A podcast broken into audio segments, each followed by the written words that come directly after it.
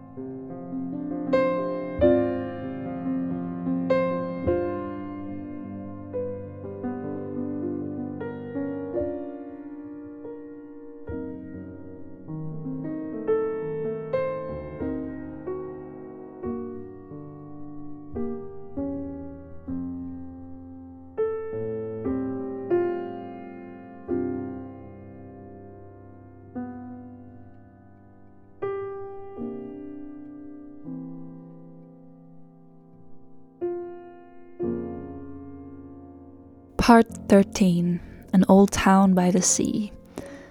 Back in December, when the holiday season was upon us, it was impossible not to feel festive.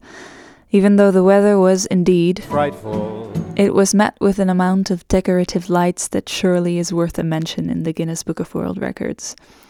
It made a stroll through the city indeed. Delightful. One place in particular elevates the magic of Copenhagen. When you walk through it at twilight or after sunset, you're sure that there's not a warm or cold place to be in the city. Nyhavn is a harbour and a historic canal situated between the centre of Copenhagen and the island of Holmen and Christiania. The cozy houses are the colour red, blue, yellow, variated from dark to lighter tones, and they're lined up along the water where the masts and the sails of the boats and the ships emerge from behind the wooden docks. All of the sails are decorated with sparkly lights, and usually, so not in COVID times, there's laughter and clinking glasses heard from the terraces where wintry people stop to drink a glass of gløgg. I feel like one of those guides on the many, many touristic boats sailing through this harbor. But to stay in my role, here's some more fun facts for you. Nyhavn literally means new harbor, but it's not that new anymore actually. The houses are about 300 years old, and the oldest one is number 9, that says in large numbers 1681. The building of the harbor was commissioned by King Christian V. I can only imagine what time it must have been to be alive when bold Scandinavian sailors came back from long journeys on rough seas, making port at Nyhavn to find comfort in the warm cafes and in the warm arms of lovely damsels. And I'm also not the only one who must find this place stimulating for the imagination. For there is a writer, a very well known writer, who has lived in Nyhavn in the 19th century, Hans Christian Andersen. On misty mornings, he must have looked out of his foggy window at the still water by the docks and imagined a curious girl in the water, a little mermaid, looking up at the houses, wondering what it would be like to be human.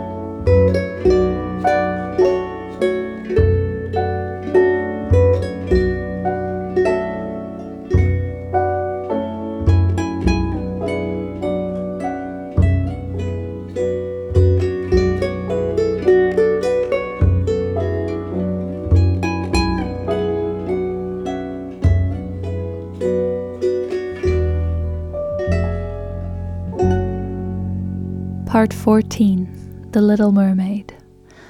The story of The Little Mermaid is tragic, melancholic, beautiful, scary, and not at all like the one that Disney told us.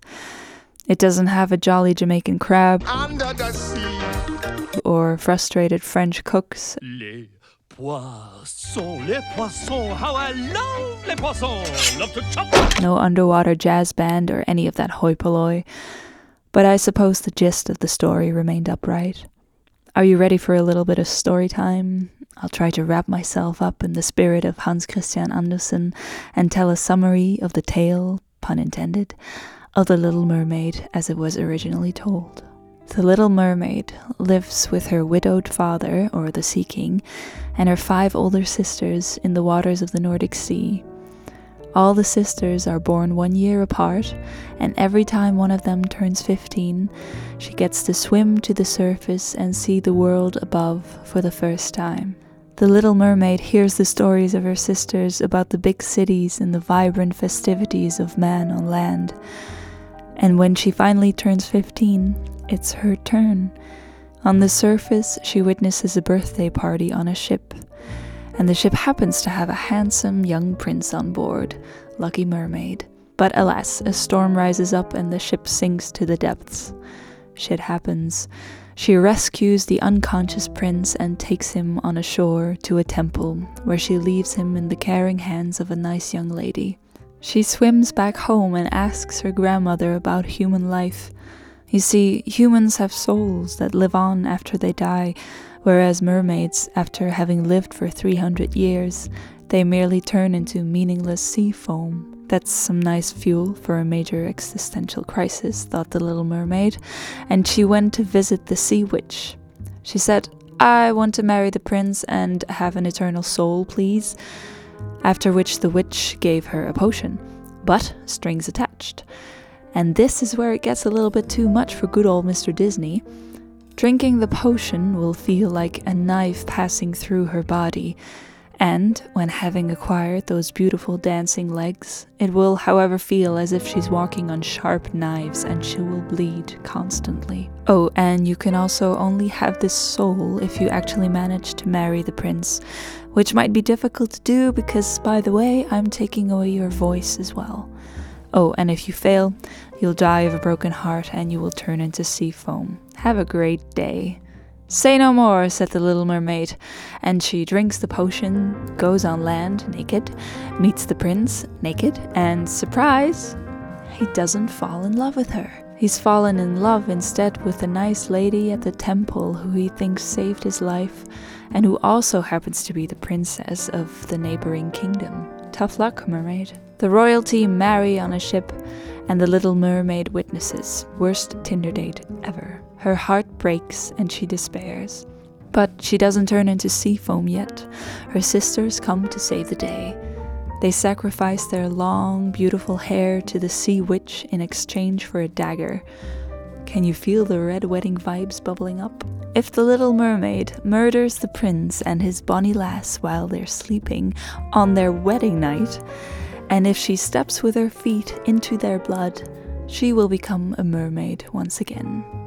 However, she cannot bring herself to do it, and when the dawn comes, she throws herself off the ship, expecting to dissolve into the sea. But instead, as a reward for her selflessness, she is turned into an ethereal spirit, a daughter of the air. Her soul can still become immortal if she dedicates it to doing good deeds. And this part I find is so beautifully written that I'll quote it. We are the daughters of the air, they answered. A mermaid has no immortal soul and can never get one unless she wins the love of a human being. Her eternal life must depend upon a power outside of herself. The daughters of the air do not have an immortal soul either, but they can earn one by doing good deeds. We fly to the south, where the hot poisonous air kills human beings unless we bring cool breezes. We carry the scent of flowers through the air, bringing freshness and healing balm wherever we go. When for 300 years we have tried to do all the good that we can, we are given an immortal soul and share in mankind's eternal bliss. You, poor little mermaid, have tried with your whole heart to do this too. Your suffering and your loyalty have raised you up into the realm of airy spirits, and now, in the course of 300 years, you may earn by doing good deeds a soul that will never die.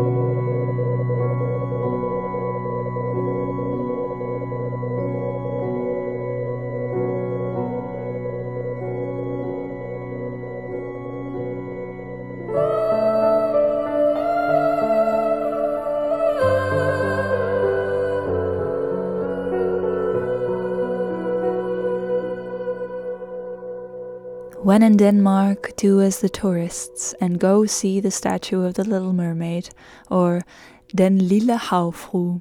You might have been told, just like me, that it's absolutely not worth seeing. But go there with a story in your mind. Ignore the modern industry in the background, and you might find that it's not that unappealing or disappointing. I thought it was a charming statue, much more telling than our own Belgian Bis, who, as far as I know, did not have to endure trauma and suffer abuse in order to find some peace of mind. The statue of the Little Mermaid was gifted to the city in 1913 by Danish brewer Carl Jacobsen, who you will probably know from the slogan Probably the best beer in the world. And if not that, then maybe from the advertisements with the face of the Danish film industry, Mads Mikkelsen, whose seductive smolder oh, could sell you beer that tastes like mud and you would buy it because he's so damn charming. Probably. Anyway, the statue depicts the little mermaid looking longingly onto the shore, hoping to catch a glimpse of the prince that she anonymously rescued.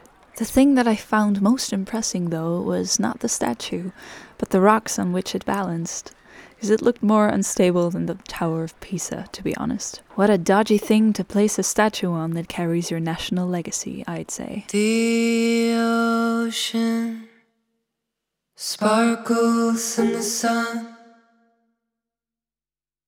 wet and glistening in the cold spring.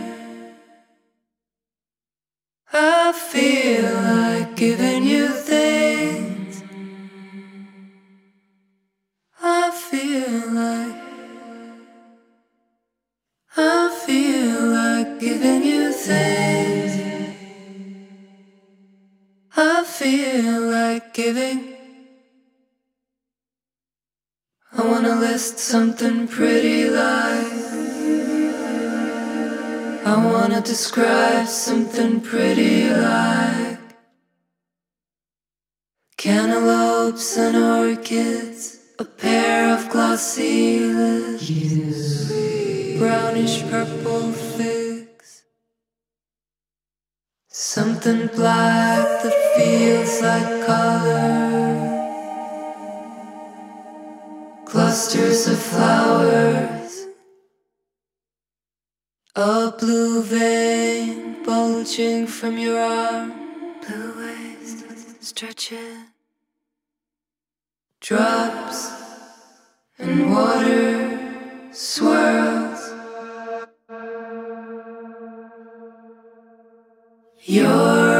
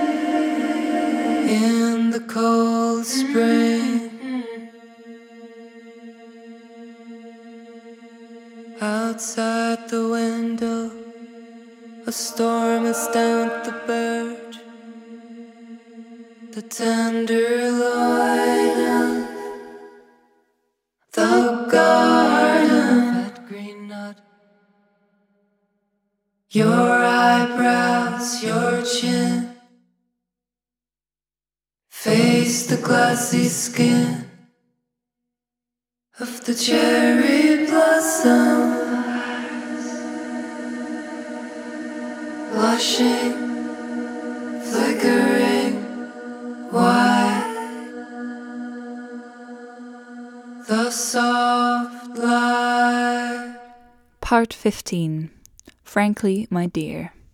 When you're in the center of Copenhagen and you take the train up north for about 20 minutes, you'll stumble upon a big and wide forest called Dyrehaven. Literally translated, it's Deer Park. You get what you pay for because it's a park full of deer. Wild, free, roaming deer in a national resort full of forests, wide open fields, still lakes, and beautiful landscapes. About 2,000 deer inhabit the park, so don't be alarmed if you hear the wild roar of a feisty male. It's eerie and quite hilarious at the same time.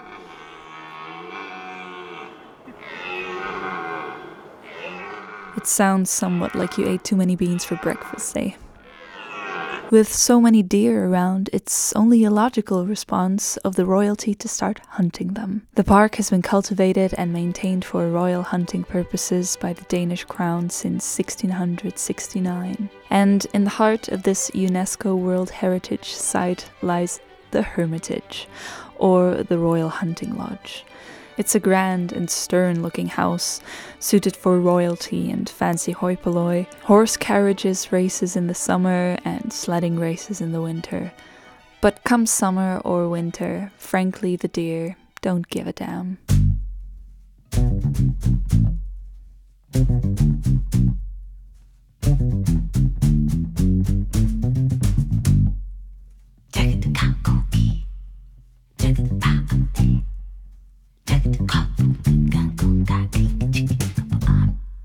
Jeg ligger bare her og grå og spiser jord. Her er så varmt og mørkt og vått, her er så fredelig og godt. I natt kom regnet lett og banket sakte på. Den hvisket til meg, lillebror, en vakker dag blir du så stor.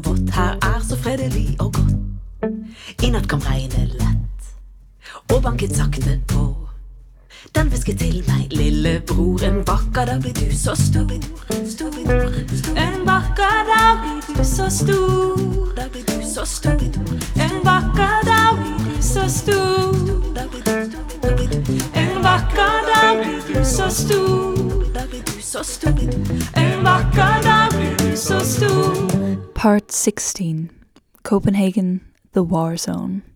I went home for Christmas, back to good old Belgium to spend some time with the family. But come December 31st, the long awaited ending of 2020, after having a corona test stick up my nose two times and being tested negative two times, I was back in Copenhagen. And during the daytime, nothing really seemed out of the ordinary there. The Danes went about their day, and I had to get used to seeing signs and words again that I still cannot pronounce, and hearing a language again that sounded like people gently being punched in the stomach, to be honest. But the dusk came, and Copenhagen brought out their guns. Big guns. In the seven and a half hours leading up to midnight, it seemed that the population of Copenhagen was determined to blast the sky to bits to scare every dog, cat, duck, goose, mouse in the neighborhood. I, for one, was quite astounded by the grandeur by which the Danes celebrate their new year. I like to believe that everybody sort of raided the fireworks stores as soon as Christmas had ended. Glasses of gløgg left cold on the table, the brunch untouched as everybody ran towards the stores to hoard fireworks. And so on the evening of the 31st, we biked through the city on our way to Hellerup, a municipality of Copenhagen. And it was the most intense bike ride of my life. To my left and to my right, there were blasts of light and sound as there were children, teenagers, and adults in the streets firing off their firework. Meanwhile, I was getting texts of my parents back home saying how uneventful the New Year celebrations are in Belgium, where firework is even prohibited now. And there I was, biking at full speed over the bridges and over the main roads, dodging children playing with fire, like a crazy post apocalyptic free for all war zone.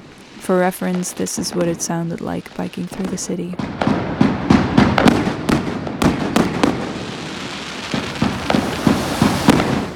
Judging by the pedestrians with dogs that weren't going mad or weren't barking like crazy, it almost felt as if this was the most normal thing in the world for Danes. If this is how you celebrate during a pandemic, then how on earth do you celebrate normally?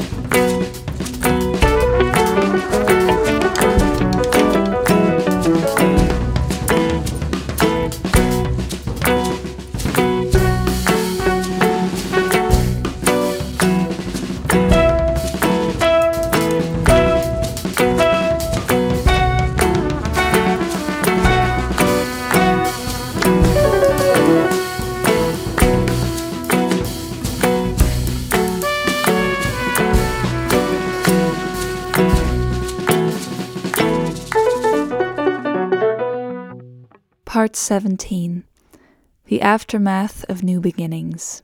Remember when I talked about the North and its tradition of ice bathing? Remember how I made a promise that I would face the cold water this winter and jump in? Well, I'm pleased to say that I followed through. And on January 1st, after we ate all of the desserts of the previous night for breakfast, and when we were done being lazy with a guitar on our lap or a piano on our hands, we went to Amager Beach and we kept our promise. It was already dark back then, and we put on 20 layers of clothing, or at least that's what it felt like. We jogged for about 500 meters, we ran onto the sand and then onto the dock, looking out at a dark sea with the lights of Sweden in the distance. But the sweat on my back soon turned to chilly goosebumps when I removed layer after layer. The dock felt like ice underneath my bare feet, and when we finally were fully naked, we ran into the sea, screaming in absurdity, and descended the ladder of icy hell. Ten seconds. Ten seconds. That's how long I told myself to stay in there, while making my body hyperventilate on the most intense and most sharp air that I've ever inhaled. The electric sensation traveling through my body was terrifying and addictive at the same time. Ten seconds passed, and we climbed back onto the dock. And then I didn't know the body could experience such different sensory feelings all at once. I felt cold, so cold that I felt warm again. I felt fresh, I felt extraordinarily alive highly high, and I can't remember if the sounds that I made were laughter or screams or if those were even distinguishable at the time. And when I was dry, I was warm. I spread my arms over the open sea and I flashed Sweden. and it felt great. We strolled back over the beach and warmed ourselves with a cup of tea once we got home, only to do it all over again the very next day. I'm proud to say that since New Year's, I've been either going swimming every day or every other day, in daylight or in the dark. And every time that I'm on that dock, there are other people there, young, old, and everything in between. There must be some sort of silent mutual understanding between these seasoned Nordic warriors that the body needs a deep dive every once in a while in order to get itself high that layers of old skin need to be washed off in a way that no bathtub or shower could ever do, getting your heartbeat up and getting addicted to those elements of the earth because you are part of it. And in that water, I was reminded of the poem Wild Geese by Mary Oliver. You do not have to be good. You do not have to walk on your knees for a hundred miles through the desert, repenting you only have to let the soft animal of your body love what it loves. Tell me about despair, yours, and I will tell you mine. Meanwhile, the world goes on.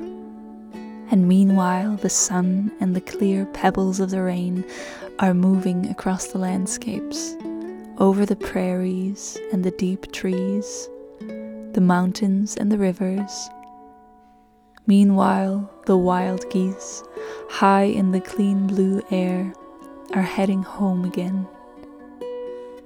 Whoever you are, no matter how lonely, the world offers itself to your imagination, calls to you like the wild geese, harsh and exciting, over and over, announcing your place in the family of things.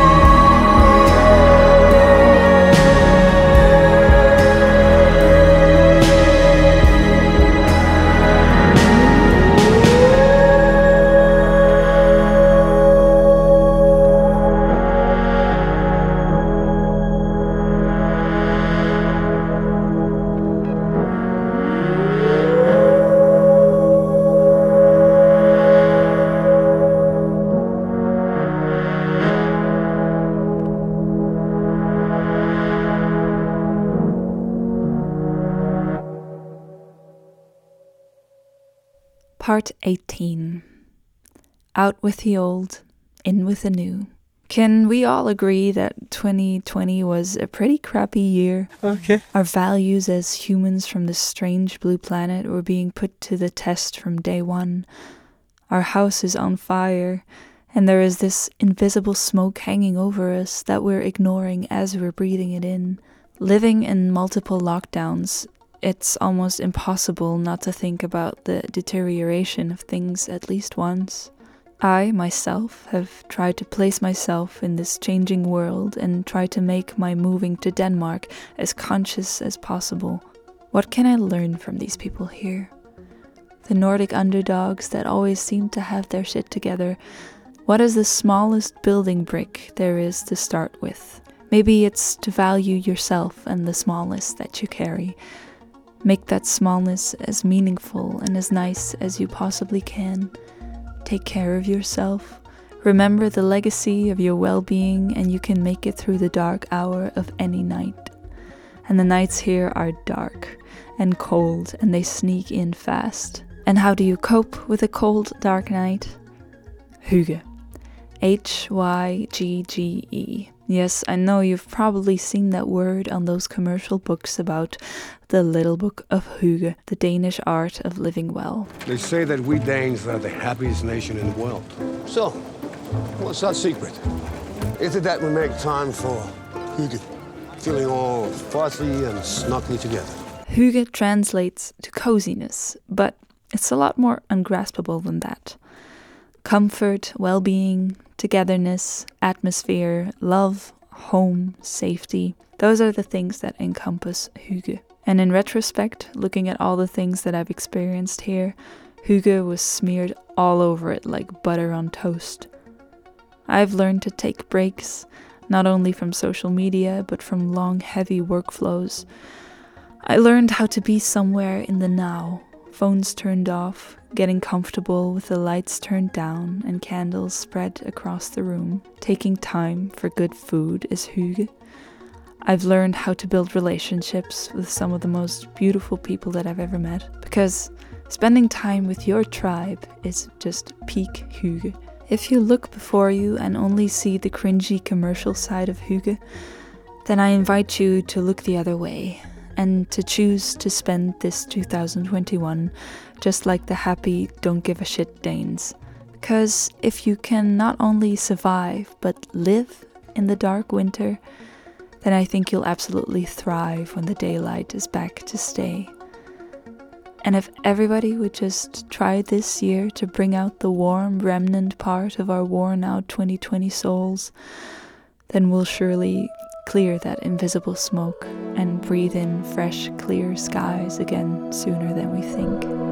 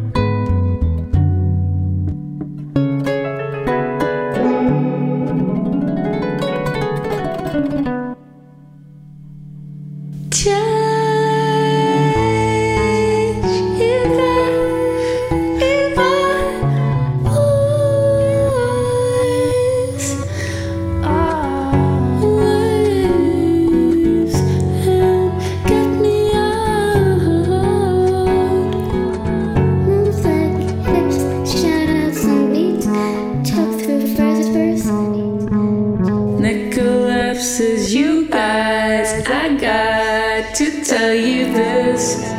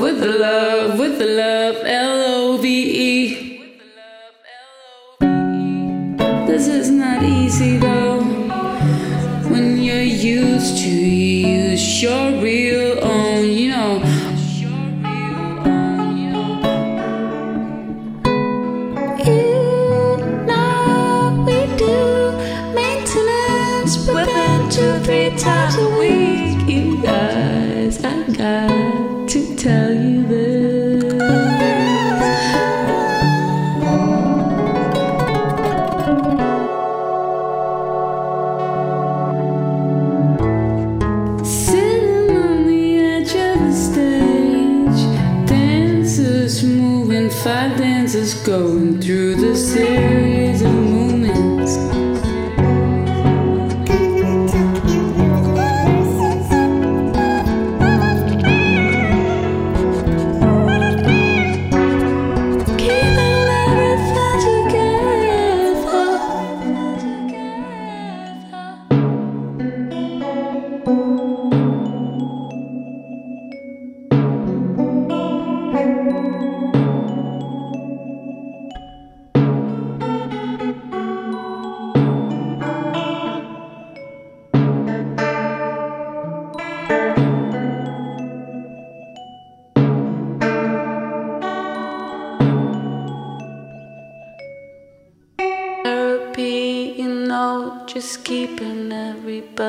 together.